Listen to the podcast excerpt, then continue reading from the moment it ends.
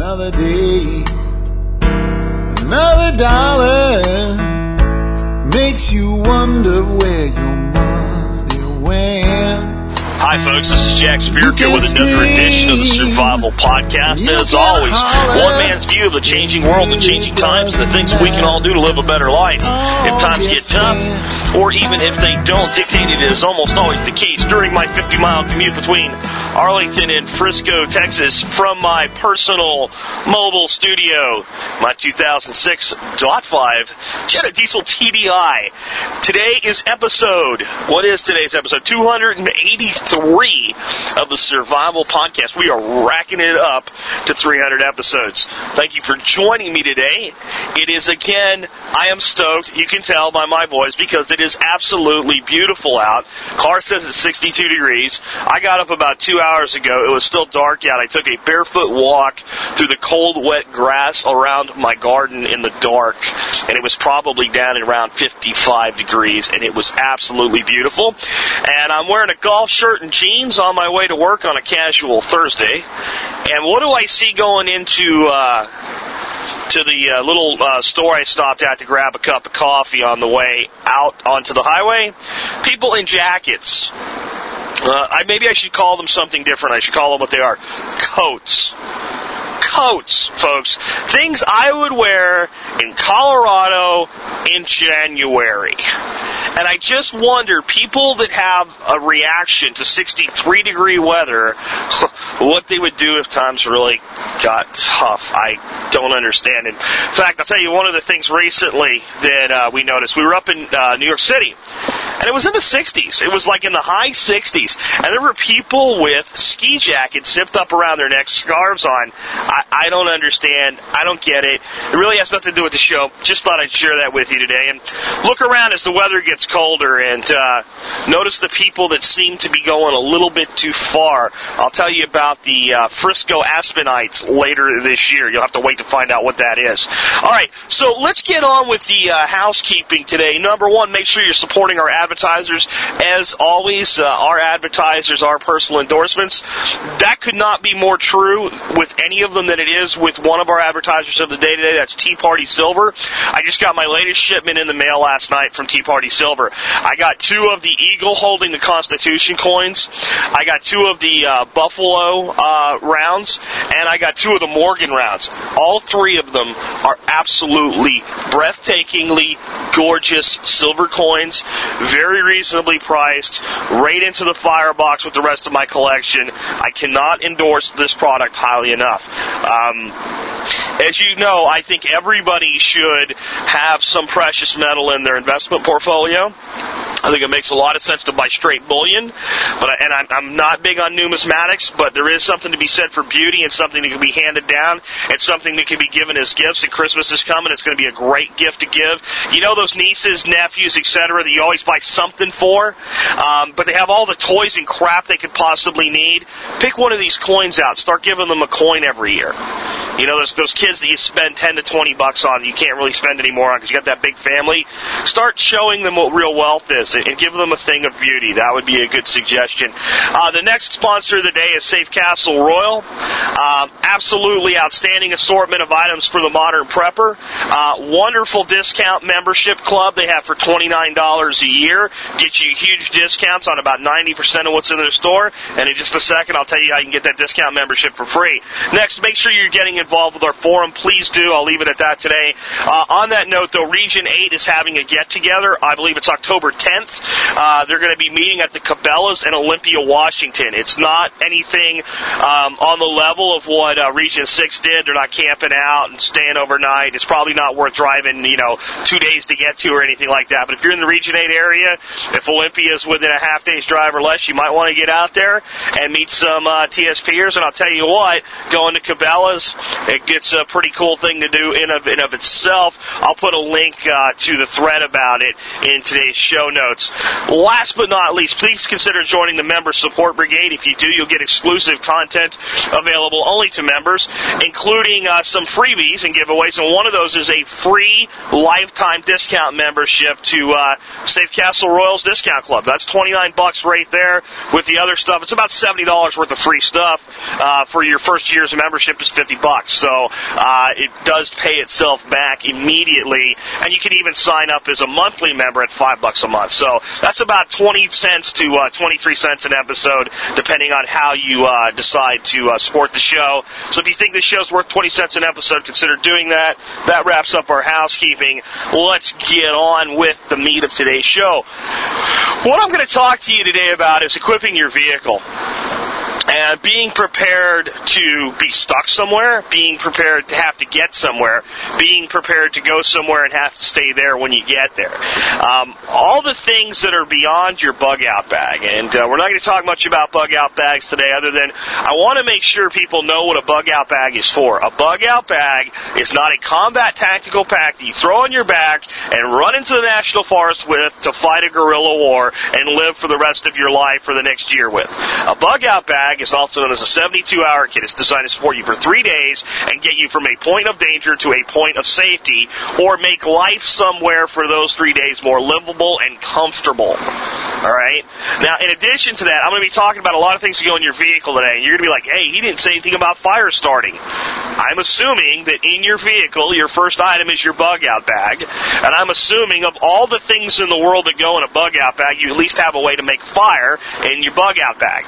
And you have some food in your bug-out bag, etc. So if it belongs to the bug-out bag, you probably won't hear much about it today unless I think you need extra of it in your vehicle or ready to be placed into your vehicle. So hopefully that makes sense. And that should make sense with the very first thing, food and water. Well, you say to carry 3 days' worth of food in your bug-out bag or your bomb, and, the water's a challenge. 3 days' worth of water is, per person, would be 1 gallon a day. So just for yourself, you're talking about 3 gallons of water. 3 times 8 is 24 pounds. It ain't happening, folks. All right? Now, you might carry 3 liters of water in a hydration pack or something on the back of your bug-out bag, and that's great. But my point is you need more water in your vehicle, and a lot of this stuff is stuff maybe you don't carry all the time in your vehicle. You do threat assessments and where are you going, how far are you going, that type of thing. But water, there should always be extra water in your vehicle, at least a few gallons.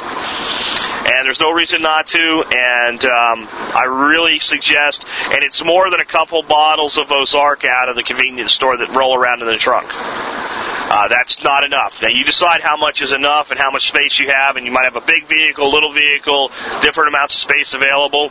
But water is hugely important, not just for survival, but including things like if you have to do some repairs that allow some of the coolant in your vehicle out of the vehicle and need to be replaced. All right, so water has multiple uses. Highest priority of everything that I'm going to talk about today, to me, is water. And if you want to know what I carry about 5 gallons of water in both vehicles. And I honestly wish it could be more, but that's going to get me through most of the things that I'll ever have to deal with. And that's day-to-day. That's not we're bugging out.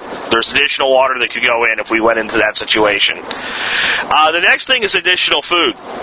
Again, 3 days' worth of food in your bug-out bag, that's okay, and that's easy to do with the right foods and the right type of, dehydrated, freeze-dried stuff. I think it makes a lot of sense to carry additional food in your vehicle, and an additional 3 days per person is probably a good idea. Now, if you're a family of 4 with 2 vehicles, that might be 6 days' worth of food in each vehicle, which would be 1 or 3 days for every individual. So you might break it up between the 2 vehicles. If you're really want redundancy, though, you would do the full allotment in each vehicle, because you could end up in a situation where only 1 vehicle is capable of going wherever you're going to go. So it's up to you to make that decision. We keep 9 days' worth of additional food in each vehicle. With a 3-person household, you get the point. Each vehicle can support each individual for 3 days. And what that means is between our bug-out bag and the stuff that's kept in the vehicle, we have 6 days' worth of food each. And if we can take both vehicles, we have 9 days' worth of food each. And that should be enough to get us wherever it is that we need to go. Additionally, we could always grab additional supplies and food from our storage in our home. And if we were going to our bug-out location, we have a very large amount of food stored there. So you see how that all starts to fit together in kind of a modular approach. The next thing I think that really belongs in your vehicle are spare parts and chief among them, extra fuses, whatever. Go look in your fuse box, see what kind of fuse that you fuses you have in your box and your different modules. Get a spare module and get a whole allotment of spare fuses. They're the cheapest thing in the world. And yes, I know if your fuse for your fuel pump goes out, you can pull an accessory fuse. It's not that important and replace it. But you know what? Fuses are freaking cheap, folks, and you can keep a whole bunch of them in a little tin in your glove box and have fuses for your vehicle. Belts and hoses, extremely important. You got to have tools. We'll talk about that in a second, or they're absolutely useless. But they are the two of the things that are most likely to fail on a vehicle that can be repaired in the field by an individual with some level of capability mechanically. Now, what if you're a person that you don't know how to change a fan belt? You're not going to learn how to change a fan belt. You just don't have that ability. Maybe you're an older person. You don't have the dexterity in your hands anymore, or you're just not comfortable working on vehicles, or you want to learn but you haven't learned yet. Should you still carry those products? Yes. An upper and lower hose, a long roll of hose for whatever the standard size of secondary hoses you have in your vehicle, whatever's rubber, okay? And whatever, if you have one big serpentine belt, carry one. If you have four belts, and to carry one of each. Keep them in your trunk. They take up very little space. Why would you carry them if you don't know how to do the work yourself? Because if you find help, that help is only as valuable as what you have available to it. I was a mechanic in the Army. Sometimes I'll come across a person with a vehicle that's got problems. They'll say, well, if you're a mechanic, you should be able to fix it. Not if a part's broken and it's an intrinsically important part that's not easy to substitute, and you don't have it, and I don't have it. Then I need the part. So those parts are what you would call likely to fail parts because they're made out of rubber, and most people do not change them in a regular maintenance schedule the way you're supposed to. People change a radiator hose or a radiator hose, depending on what part of the country you're from, when it leaks. Well, that's too late. So if you're going to be that way, carry extra hoses. You never know what's going to happen to damage a hose anyway. They're relatively easy to damage. There's also a little product that I haven't seen in a while, but I just thought of it today, and I'm going to try to find it and see if I can get a couple of them. That's basically a universal hose repair kit. What it is a series of different sized little plastic couplings and a series of hose clamps. And if you have a 1 1/4 inch hose, you take the 1 1/4 inch coupling, and right where the leak is in the hose, you cut the hose in half, you shove each end on the coupling, and you put it down with two clamps. This is a temporary repair, but it would be a much easier repair to do if you had a leak in the center of the hose than replacing the entire hose. Now, if you have a leak in the hose close to where it goes into the radiator or into the water jacket or what have you, you're going to have to replace it. But that's a good little inexpensive thing. I just remembered it today when I was going through the show notes. So think about finding those, and if you find them online or something, let me know, and I'll put a link for everybody there. Another thing you should carry is duct tape. A lot of times if you have a pinhole link in a hose, you can just tape it up. And a lot of times with a line, even some relatively high-pressure lines, you can at least slow down the leak enough to get where you're going. I'm a big believer in carrying a jar of radiator stop leak, of transmission repair sealant fluid. The transmission sealant had got me out of a really bad problem in the past and helped me get where I needed to go. It's not the best thing in the world for a transmission, but in some instances it can be the difference between getting where you're going and not. So those two items I'm big fans of. I'm also a big believer in carrying additional oil and additional coolant, antifreeze in other words. Let me talk about antifreeze for a second. I just had a throwdown with somebody on the forum over this. Antifreeze is dangerous.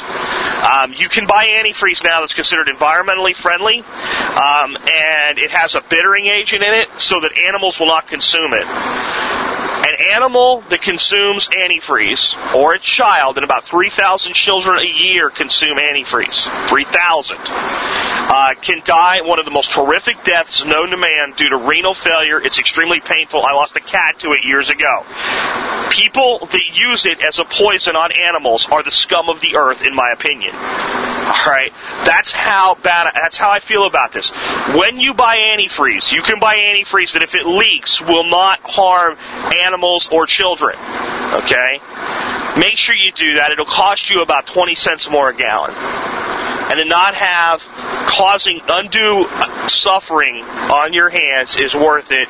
Threw that in there today. And yes, I do believe the people that do something like put a pan of antifreeze out in their backyard so that any stray cat that comes by will drink it and die are scum. And I'd stomp the ass out of anybody that did it that I actually saw do it. That's how strongly I feel about that. Sorry, folks, I just can't not say that. Let's move on from there, though, and be more positive. Next is a complete toolkit. There's a lot of things you can do. There's a lot of things you can fix. If you learn about mechanics and you understand the systems of a vehicle and how they work, there's a lot of things that you can do to get a vehicle running that's kind of down. But it's very difficult to do without tools. As much as you need parts, you got to have tools. Your Leatherman can do some things like, fix a loose connector on a battery or something, but it's not a substitute for a good toolkit. Even a good, little 100-piece ratchet, screwdriver, what have you set that sells for about $60, better than nothing. I like to go a little bit more advanced to that, but then again, I'm a mechanic. So if you're not a mechanic, maybe that little set's good enough, but make sure that you have things like a hammer, a full set of wrenches, sockets, good wire brush, and learn some basic auto mechanics. Take a course or two. At least learn to do things like change a tire, swap out a radiator hose. You don't have to learn to do brake jobs or anything like that, but learn all the systems, how they work. If you understand that, you can generally, when something goes wrong, figure out what to do with it to at least get where you're going, what you call field expedient repair. Next thing is, I'm a big believer in carrying reserve fuel. I believe that you think in miles, not gallons. So when people say, well, how many gallons of fuel do I carry? Additional, I say to them, how many miles to the gallon does your vehicle get? And if they say 20 miles to the gallon, I say at least 5 gallons, because that'll take you 100 miles. And 100 miles in most situations is more than enough. If they said, well, I'm not comfortable with that, but I can carry a gallon, I'd say, well, carry the gallon. Let's talk about carrying fuel safely. It should be in an approved fuel storage container. It should be vented often, which means you take it out and open it up and allow the can to vent.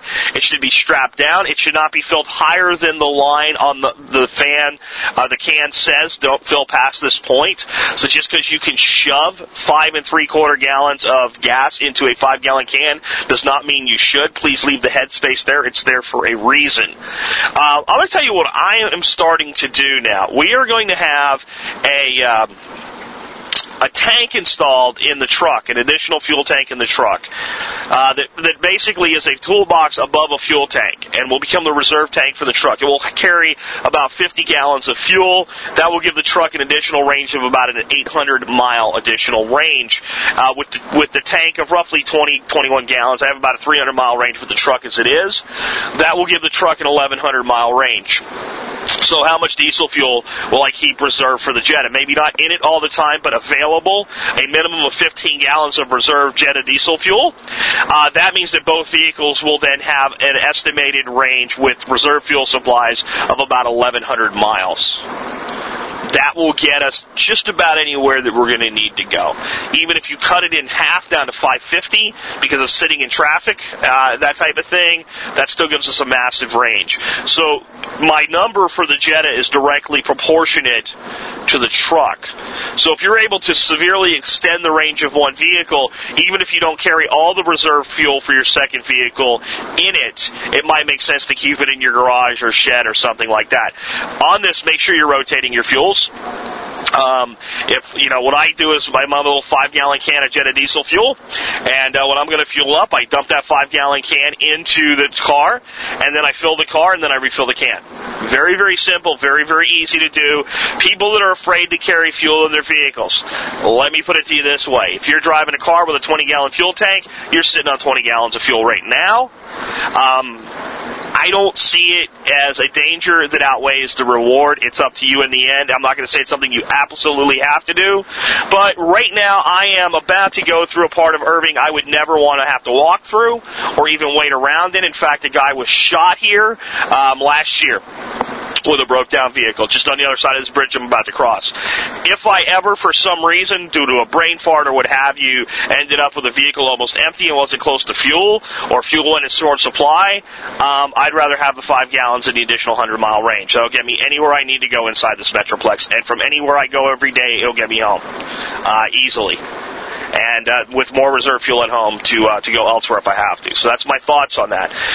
The next thing, I've done an entire show on this. It was around 150-something. I might post a link to that show in today's show notes. But make sure that you have documentation and evacuation records in every vehicle. I won't go through exactly what's going to go in there because, again, I've done an entire show on it. I'll probably redo that show because it's important. Suffice to say, it's the contact information for everybody that you would ever need to get in contact with, every method of communication you have with them, text messaging, emails, phone numbers, cell, landline, their Skype if they have Skype. Any way that there is to get in touch with that person, including physical addresses, should be in there.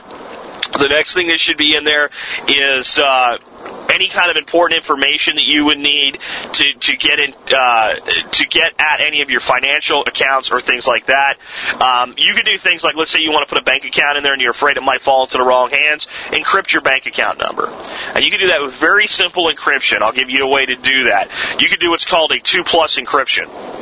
And all that would mean is if your number, your first three numbers of your account were 639, okay, then your number would become 850. Okay? Got that? Can't figure it out. I'm sorry. That's as much as I can do with that today. I'm going to talk about it more in the future. But if you're the only one that knows the off encryption number, and there's some, you can note that somewhere in your documentation, so in a panic you don't forget what it is. Odds are that anybody that finds it is going to end up arrested trying to use your information because it's not going to match. And it's up to you how you do that encryption, but it is a very simple way to make it not exactly easy for somebody to use it if they find it. The other thing, and the most important thing to me from the evacuation standpoint, is in your vehicle, in your documentation package, you should have what I call my evacuation rule of three. We've all heard of the survival rule of three. Well, here's the evacuation rule of three. You should have 3 routes out of your area. And I've talked to people that say, well, there's only one route out of my area, because they block everything off and whatever. Fine. But once you get past that place where things are blocked off, you still need to have 3 different ways to go from there. So at some point you can diverge. When I leave my house, I'm in a cul-de-sac. There's only one way out from there. So everybody has to get to a point of divergence. If you live on an island, you know, with a causeway that goes to the mainland, well, yeah, you got to go across that causeway to get out of there. But once you're across, so whatever that bottleneck is, from that point on, 3 methods of evacuation, okay? And what I'm saying is 3 locations you could be going to, all right? So you might have a location to the west, to the north, and to the east. I don't know. It's up to you. You figure that out. There could be a bug-out location. It could be a relative's house. It could be, you know what, A and B are my preferable places. I don't have a C. I'm going to create a C. It's going to be a small town with a lot of hotels that's west of here, and I'm going to have numbers to every one of those hotels, and as soon as I decide that's the way I got to go, I'm on the phone, I'm using whatever means of comm I have with them, and I'm trying to get a reservation. It could be that. It could be there's a campground out there I'm going to. I don't know what it is for you. I don't think the campground's the greatest idea in the world. And again, for that type of thing, we're not talking about end-of-the-world shit at the fan here, folks. We're talking about the probable everyday disasters that just mean you have to leave. Okay? So that's the first rule. 3 places to go. 3 routes to get to each of those 3 places. That's 9 total routes. All right? And last of the 3s, 3 rally points. So you've got 3 locations, 3 routes to each, and 3 rally points for each location. And a rally point is, okay, we're going to our location A. Mom's home, Dad's at work. Because of the evacuation situation, Dad can't get home first. Mom grabs everything she can. Mom and Dad are cruising up the highway, and there's a place that they're going to meet, and there's a plan to meet there. I won't go any deeper than that, but again, 3 routes, three locations, three routes, three rally points. The next one in the list that I have here today is road flares, lanterns, and flashlights. It sounds redundant, but lanterns and flashlights do different things. A good LED lantern is a great thing to keep in your vehicle. It can provide a lot of light for you, but a flashlight's a lot better for shining under a hood or up under an undercarriage. So I would carry both, and those are additional to what you carry in your bug-out bag. You can't have too many light sources. Road flares, extremely valuable in, one, preventing you from having a broke-down vehicle hit by another vehicle, sensible things like that. Also a way to start fire if you need fire. There are never such thing as too many ways to start a fire, so even that has been redundant with road flares. I really recommend you have some road flares in your vehicle. That's one of the things that, to me, is not really optional, and it's often overlooked. I think people are scared of them.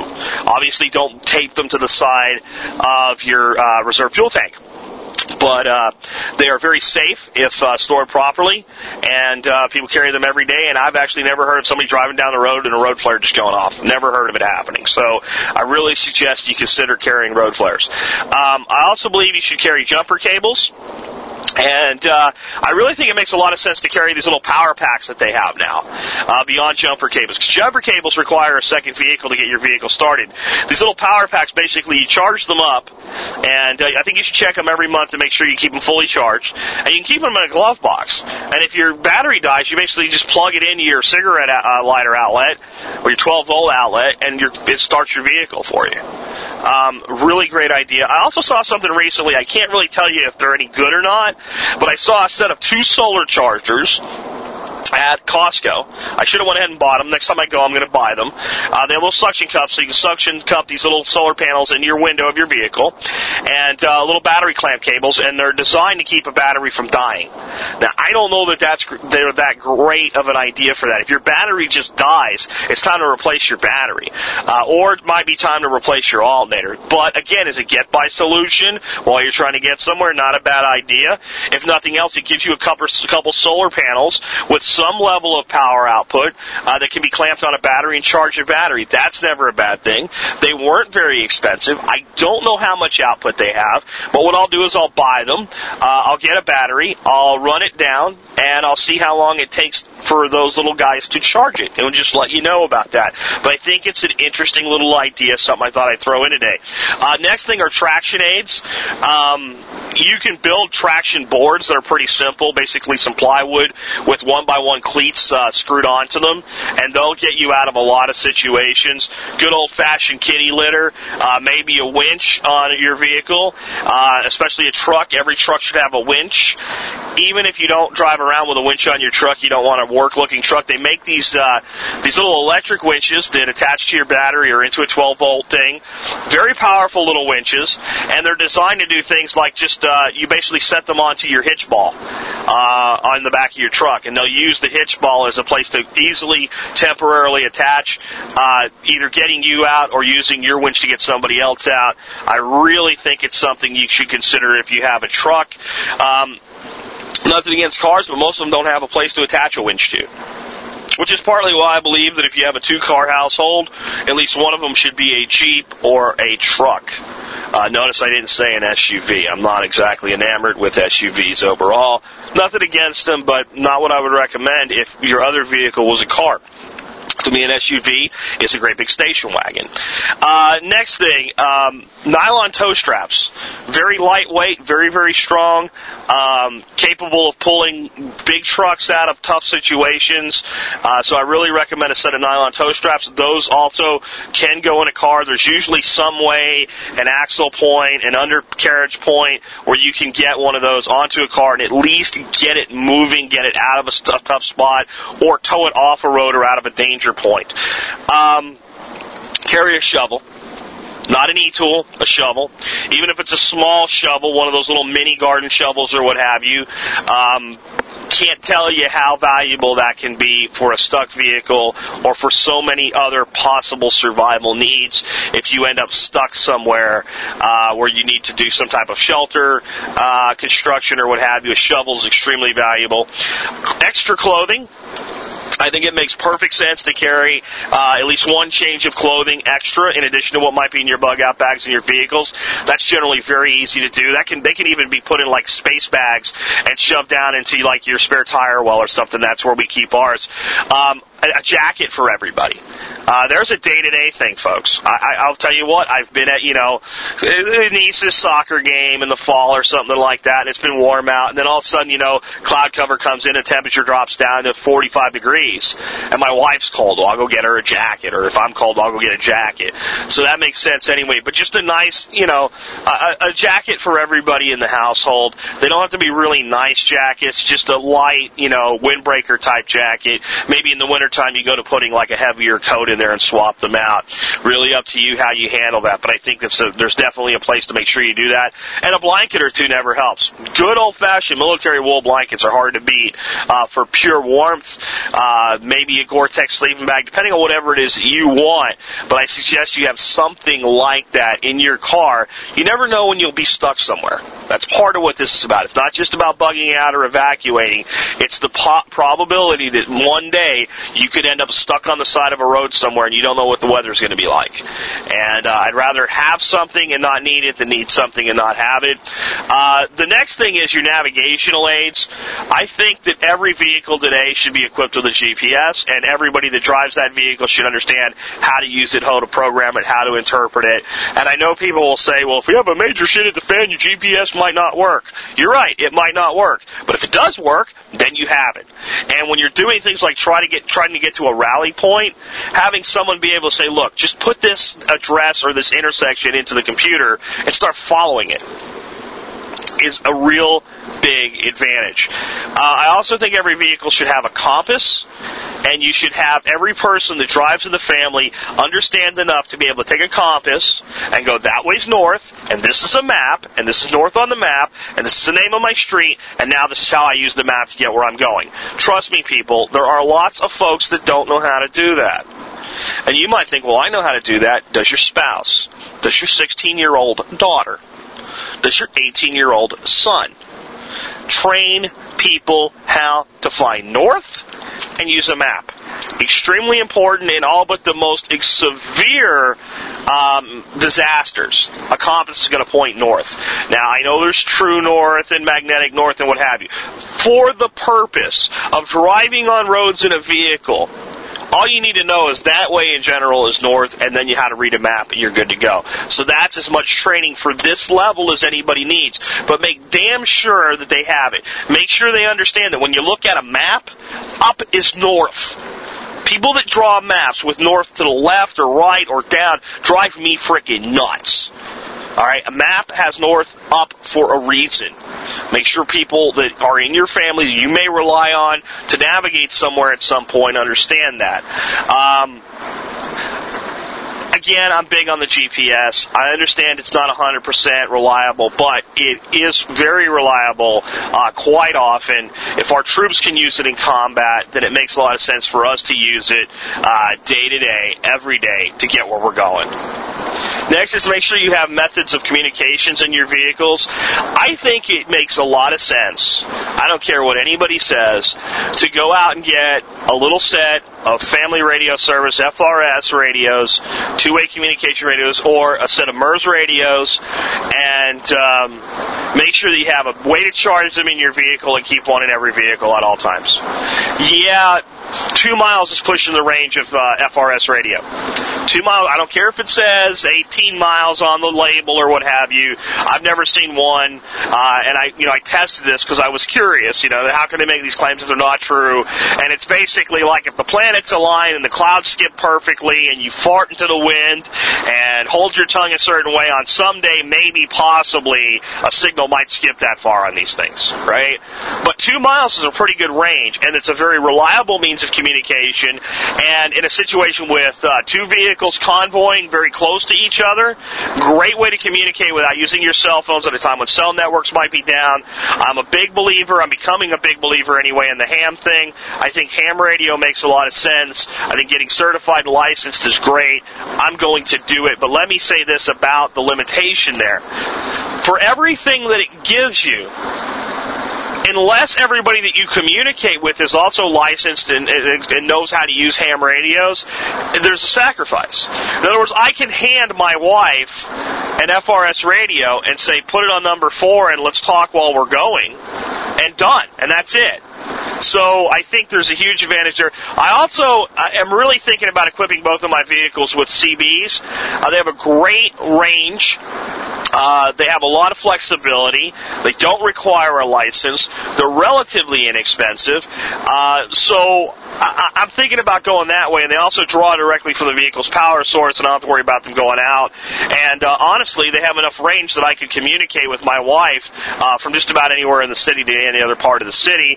And they're kind of cool to listen to. So I'm thinking about that as well. My point, though, is have at least one thing beyond a cell phone.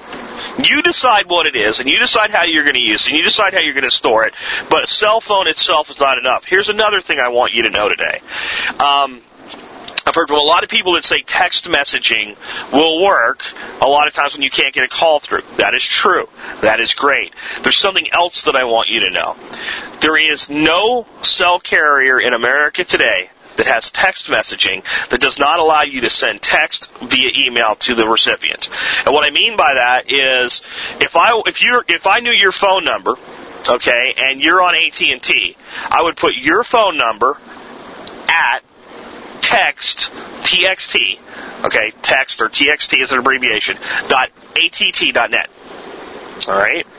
And I don't know all the other carriers. You can look them up online. But I can send an email to your phone number at text.att.net. And it will come to you as a text message, which means if I have computer access and I know your cell numbers and I can't call you, I could mass email text all of my contacts and let them know I'm safe. That is a good thing to know. I think that when you get a person's cell number, you should get their carrier, and in your documentation, in your phone, in your BlackBerry, anywhere that information is, include an email address that can be used as a text messaging service. Very important, and it gives you a lot of flexibility. If you get somewhere, your phone's not working, but you can use a computer, log in remotely to email for a moment, you can let people know what the hell is going on, or give them instructions, right? And you can do it with a lot of people fast, but only if you have it all there. Don't think you're going to remember, well, Sprints is this, and, no. Write it down, have the information, and be ready to use it, and test it first. If you think you're able to, send a text message to your father-in-law, try it, see if it shows up, see if he knows how to read it, all right? It's important to try these things in advance. The next thing is carry a power inverter. You can buy a cheap little, 100-watt power inverter for $50. I suggest you get something more on the range of a 500 to 750-watt power inverter. You can buy bigger ones. Most of your vehicles out there, folks, aren't capable of maximizing the power output. In fact, a lot of vehicles won't be able to maximize 750 watts. So why carry even seven? Why not drop back to a 500-watt power inverter? Because you have it. You have it, and it can be used for other things, right? If you think about this, if both of your vehicles have 750-watt power inverters in them, and you have a couple of those little solar charger dealies that aren't very expensive, it might not be the most reliable power source, but when you get where you're going, if you're staying there, you have two vehicles with two batteries, with battery cables and clamps. You have solar panels, at least to some degree, and you have power inverters to run DC to AC. I'm just saying that maybe you would have something there that can be pieced together. If you can acquire some additional batteries, basically you have everything you need to put together some level of pseudo power source that's solar, or if you find a wind inverter, or if you just use the vehicle as a way to charge the battery. Right, you have a lot of flexibility now. So that's why I say go ahead with a little bit heavier power inverter. It sure as hell isn't going to hurt anything. The next thing is, I really think you should consider carrying an air compressor. They make these little bitty air compressors now, plug into a cigarette outlet, and can at least air up tires. And a lot of times, tires going down, but it's not a fast leak. Put a little bit of air in it, get onto a repair station, or even if it's long distance, you've got to go. If you have to pull over every 50 miles and put some air in your tire, fine. Probably not the safest thing in the world, but sometimes in emergencies we don't do what's safest, we do what's most necessary. That's why I'm also a big fan of having a can of Fix-A-Flat in every vehicle, and I say I have 2 cans of it. It is not a great way to fix a flat, okay? But it will often get you where you need to go. I've used it more than once. It's always done the job for me. Also, one time, driving my car on the tollway, drove over a piece of angle steel that put a hole about 1 inch long in the sidewall of my tire and basically blew the tire flat out. In that situation, obviously fix a flat won't work, but in a lot of other situations it will. I'm also a big believer in carrying a tire plug kit, learning how to use a tire plug kit. It will fix a lot of things like nails and other things that get into a tire. Basically, you can fix any hole that's just a hole in your tire that's not in the sidewall with a plug kit. If you have a plug kit and a compressor, again, short of something like me running over that piece of angle iron that some jerk let fall off his truck, you'll be able to get where you need to go. A plug is not considered a permanent repair. But my father, when we lived in Florida, when I was a real young guy, ran a gas station and sold used tires. That was his primary business, selling used tires. He plugged a lot of tires for people. The people drove until that tire was, ready to get rid of. Especially if it was a used tire, maybe had 5,000 miles left on it. People just said, you know what, just plug it for me. And I think he charged like $5 back in the early 80s to plug a tire. And, he told me he never had anybody come back that he plugged a tire for and said the plug failed.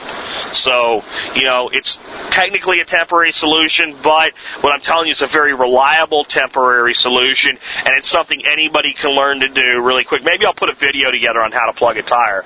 That might be a great one to do. Let's talk a second about guns. Whenever we talk about survival, bugging out eBay, guns always come up. Day to day, I don't think a gun belongs in your vehicle. I think unless you live in a state where you can get away with that, but you can't carry. And in that case, get a gun safe, make sure it's hidden, and make sure your gun in your vehicle is as secure as possible. If you're a carry holder and you occasionally go places where you have to leave your gun in, again, I recommend an in-vehicle gun safe, and I recommend what you're carrying and leaving in your vehicle. Hold on while I get past this concrete truck. What you're carrying and leaving in your vehicle is a concealed carry gun, a handgun, or a foldable carbine or something like that. Carrying long guns in your vehicle, very difficult to conceal. I guess there's some folks that have, good gun safes and all, but I really worry about a gun being stolen out of a vehicle. If anybody ever breaks into your vehicle, trust me, one of the things they're looking for is a firearm because it has street value, immediate street value. So when people break in, they're looking to make money. They're not looking just to damage your vehicle. So I worry about that. If you're in an evac mode, then of course you take your guns with you. What is with the trucks today, guys? Of course you take your guns with you then. But I'm talking day-to-day, I really worry about much more than a pistol and a good solid gun case. And centerofmass.com offers some great ones. They donated some last year around Christmas time that we gave away. I still use the ones that they sent me. And great product, especially the biometric one. I also am a big believer in carrying some less than lethal methods of self-defense, not just in your vehicle, but on your person. I've told the story before about how I stood off a dog that was a neighbor up near my bug-out location, stood him off with some pepper spray. Didn't actually have to spray the dog, but was able to have enough confidence to stand the dog off because of it. And I was also carrying a 9mm pistol, and I was really glad that if the dog had come 1 inch closer, and she almost did, she was going to get a face full of pepper spray and not a bullet. I really didn't want to have to explain to my neighbor why I killed his dog. That alone is a good reason to carry less than lethal. But we could get into a situation where authorities start confiscating firearms. And I wouldn't want to give up my gun either, folks. But it may come down to a point where you either give up your gun or you're impaired and you can't get where you're going. And if you're going to your bug-out location, hopefully there's weapons there. Okay, so maybe you go ahead and turn over that cheap weapon that you're carrying as a bug-out weapon, what have you. You don't want to be left defenseless, all right? And I know it's big. A lot of big heat men will say, "You're not getting my gun," folks. You may end up in a situation where if you want to keep taking care of your family, as sad as it is, that dark day may come, and you may have to give up your weapons. I don't want it to happen. I'm advising you to do whatever you can to not allow it to happen. But I'm also telling you, if your choice is you're going to jail and we're going to throw you on the ground and beat your ass and put handcuffs on you and leave your wife and your kids without your support and protection, or given the jackass that's taking your gun, you give up your gun and you move on your way. All right? I know that may sound anti-Second Amendment. It is not. This show's about survival. And again, if you're smart, you didn't give them your last gun, and you didn't give them your last bullet. But you may have to go somewhere else to rearm. So don't be defenseless in that situation. It is also the case that you could end up in a situation where you need to defend yourself, but you really would prefer not to use lethal force. Trust me, if you have a guy armed with a club or a stick, or he's just bigger than you, and he wants your stuff, and all you want to do is get out of the parking lot that you stopped at, and you give him a face full of 10% capsaicin, and I mean a big face full from a big can, not the little one in a key ring, but the big can you keep in your vehicle, you know what? He's going somewhere else. And he's going somewhere else fast, and at least you're going to have time to extricate yourself. So consider less than lethal methods of defense. Especially for maybe people that would be hesitant in your group to use lethal force. There, many times in a couple, and it's not a man-woman thing, it may be the man or the woman that really would hesitate to pull the trigger on a gun. But if you hand them a can of pepper spray, they'll fill a face up with pepper spray. So it gives you options. So I'm always big on options. Next, really think about carrying a tent. A tent can give you shelter beyond the vehicle, give you a place to stretch out, sleep, maybe a sleeping bag, a sleeping pad. Even if it's a small little two-man dome tent, cheapo, that you can just find a place to stuff in your vehicle somewhere and always have that option. Beyond maybe a better tent or a better method of mobile camping, because it's there. And I'd rather have something that's okay there than have something that's great and not be there. Additional camp gear. I'm not going to go through a whole laundry list of that, but if you go camping a lot, you use your gear a lot, things that are not in your bug-out bag but are real comfort items when you camp, if there's a place and room in your vehicle for it, consider putting it there. Next, shoes or boots. Pair for everybody that could ever end up in that vehicle. Even if they're a kind of a cheap pair, but at least a comfortable pair. If you work in an office, you may wear dress shoes. If you ever have to walk 5 or 6 or more miles, you don't want to do it in a pair of loafers, folks. And ladies, you don't want to do it in high heels. So an extra pair of shoes or boots, hiking boots, hiking shoes, I don't care what they are, make sure they're comfortable. One for every person that could ever end up stuck in that vehicle. And last but not least, I want to encourage you to use what I call a modular approach to this entire thing. Odds are you can't carry everything that I mentioned today. I don't carry everything that I mentioned today. I carry everything that I mentioned today in one or other of the vehicles. I wish I could carry everything in both vehicles. There's just not enough room to be able to do things like go places and have people in the car and grocery shop and things like that. But what we do is we keep a lot of items that are on the list but not day-to-day carry items in bags or packs or cases that are immediately ready to go into the vehicle if we had to evacuate or go somewhere long distance, or we were going to be in a situation like, let's say we were going to drive up cross-country and in the wintertime, then we would have some cold weather gear in a kind of a module that would immediately go into whatever vehicle that we were taking. And so beyond the things that you carry day to day, think about having kind of a staged location in your home. And this would also include additional food that you would take with you if you had to leave. And you know, go ahead once in a while and pack up some of the stuff into your vehicle. Maybe not everything, but the essentials, and then see how much room is really left. You might be surprised. This is also a reason that I'm big on things like maybe getting a little RV. You can cramp, even if you're not going to live in the RV, right? A little, like a 20-foot travel trailer or whatever.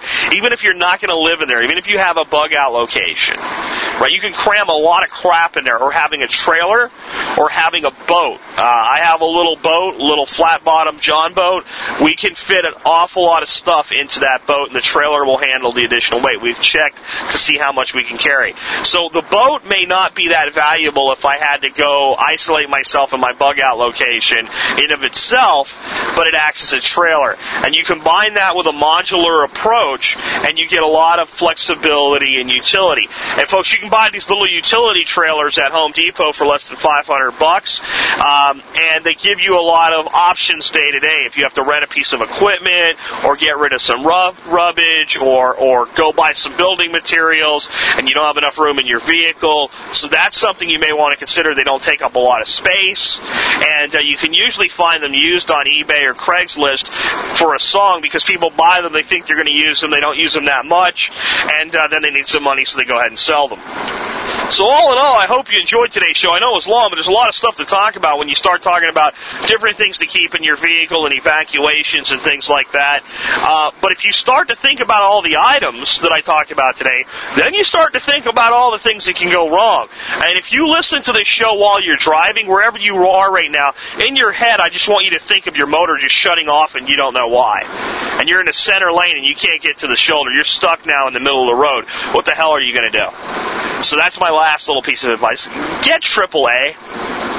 I think we pay $75 a year to cover 3 vehicles with AAA. Those of you who saw my video where I was broke down up in Arkansas, 3 miles from the bug-out location, in the middle of nowhere, AAA saved the day that day, and it was the 4th of July, the day that happened. And everything in town was closed, and it was AAA that could immediately find someone that would tow me on that day, find a location for my vehicle to go, get us a ride back to our bug-out location, which we ended up not needing, but they could have done that for us if it was necessary. That is so big of a deal. That is so important that you have a way day-to-day, not really an emergency, but a bad situation can become worse. So those of you guys that are like, well, I'll fix my own flat tire or whatever, do you want your wife fixing a flat tire on a 6-lane interstate highway with cars speeding by at 85 miles an hour blowing the horn? Or do you want her to be able to make a phone call, stay in the vehicle, and be safe until help gets there? So think about adding that as, you know, kind of your fail-safe in normal times.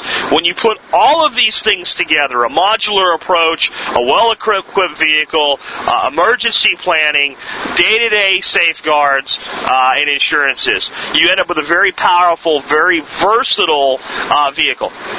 And that's what this is really all about. It's what I want you to understand. A lot of these, like, Hollywood scenarios that we have in our head of, guerrilla warfare or living off the land and all this stuff, folks, in most disasters, what you need to do is remove yourself from the point of danger. And the most obvious way to do that is with a vehicle. Now, there could be traffic jams. There's always problems. It's always good to have redundancies and backups. And what would I do? And what if I had to go on foot and maybe carry a bicycle or anything like that?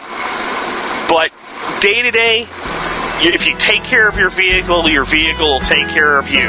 That means regular maintenance, keeping your vehicle tuned up, keeping it in shape, keeping it well-equipped, and knowing how to use all the things that are available to you.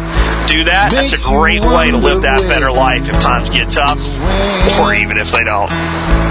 You can scream, and you can holler. It really doesn't matter, 'cause it all gets spent.